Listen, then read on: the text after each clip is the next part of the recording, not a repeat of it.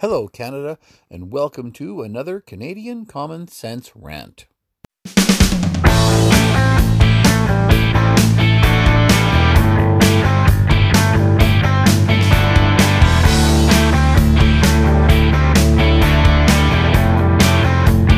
is Canadian Common Sense with Lewis and Tony.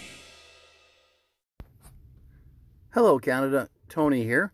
Today's date is July 24th, 2020. I'm absolutely beside myself right now. You know, I've been listening now for a few days, like like all of you have, like all of us have, on this whole We Charity scandal, and it just gets better every day, which is what Lewis and I had said, and it's going to continue to get better every day. We will hear from the Kielburgers and the Prime Minister next week. And what is driving me absolutely crazy right now is the whole Finance Minister Bill Morneau part of this scandal. And the fact that I really wish I could just say simply that the Liberals just don't get it. I mean, that's not the case, but honestly, it, they're trying to make it sound like there's a bunch of clueless idiots. Okay, and that that's actually true. They really are a bunch of clueless idiots. There, that's actually no question about that. But listening to people talk, and on Power and Politics, they had Adam Van Koeverden was the latest apologist on Power and Politics last night, and they're all saying the exact same spin, which also makes me really angry because I wish people could just say what's actually on their minds sometimes. But politicians are so used to lying that they've got to remember and use the same line because, you know, God forbid they just speak the truth and not, not have to think about it. But anyway, so Mr. Van Koeverden is repeating the exact same lines as everybody else, and he's actually went out on the attack and said, well, what's most disappointing about this is that we aren't able to help Canadian students when to, to get these service opportunities that they desire. And they keep trying to spin it that, oh, it's a real shame that because of this, we aren't able to help Canadians. Um, you guys really don't get it, do you? And like I say, they do, but they're just trying to cover. And nobody was complaining about trying to help Canadian students out. Nobody was complaining about the government trying to get aid out to Canadians quickly through this pandemic.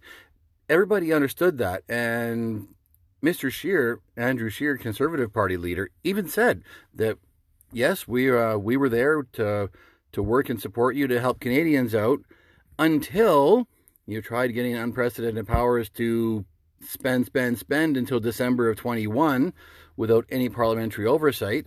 And then this whole sole source we charity idea. Oh, here's a billion dollars to help out a uh, charity that apparently was struggling financially, which is also what I heard from Charlie Angus, NDP MP, on Power and Politics.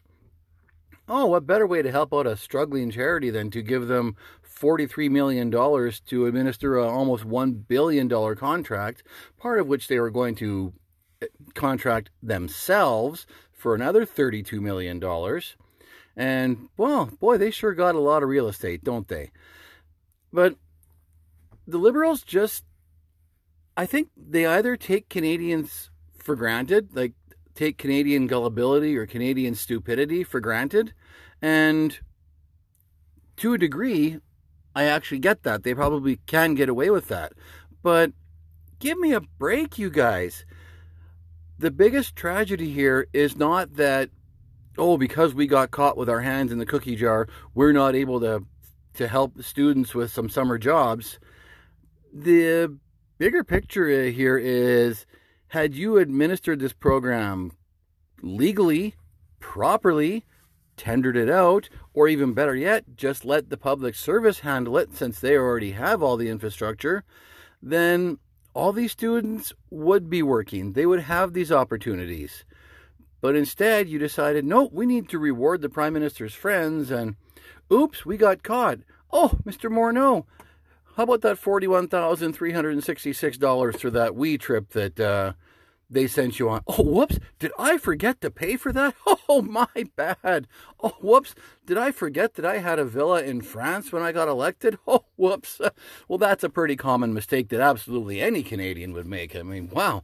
Geez, just myself. I I I forgot that I was given a $41,366 trip last year, too, my, when my wife and I went to Mexico and brought our entourage. Yeah, whoops. I, I didn't realize I forgot to pay for that. Oh, my bad, my bad. Sorry. I'll just pay for it moments before I walk in to testify at a, at a committee about it. I mean, come on. Canada, you have to understand this Liberal government is corrupt to the core. And this is what Lewis and I were talking about on the show on Wednesday. This government cannot be trusted. I would not trust Bill Morneau with a $5 bill at this point in time. And yet, here we are trusting these governments with hundreds of billions of our dollars. They've thrown already a $343 billion deficit at us, and that number is going way north of 400. I've been saying that for months now, and it is going to. I, I am, swear that will be true. And yet, they seem to laugh it off. Oh, well, I mean, that's just a, round, a rounding error. Whoops. I mean, the bigger tragedy here isn't the fact that we're a bunch of corrupt pieces of you know what garbage. The, the biggest tragedy here is these poor Canadian students couldn't go out and volunteer and get paid less than $10 an hour. And I understand when you're volunteering that kind of the idea is you shouldn't necessarily get paid, but I mean, I also understand volunteer honorariums, which don't have to be an equivalent of minimum wage, by the way. But regardless, the biggest tragedy here, Liberal Party of Canada, is not that, oh, because we got caught being corrupt, these poor students can't get out to work.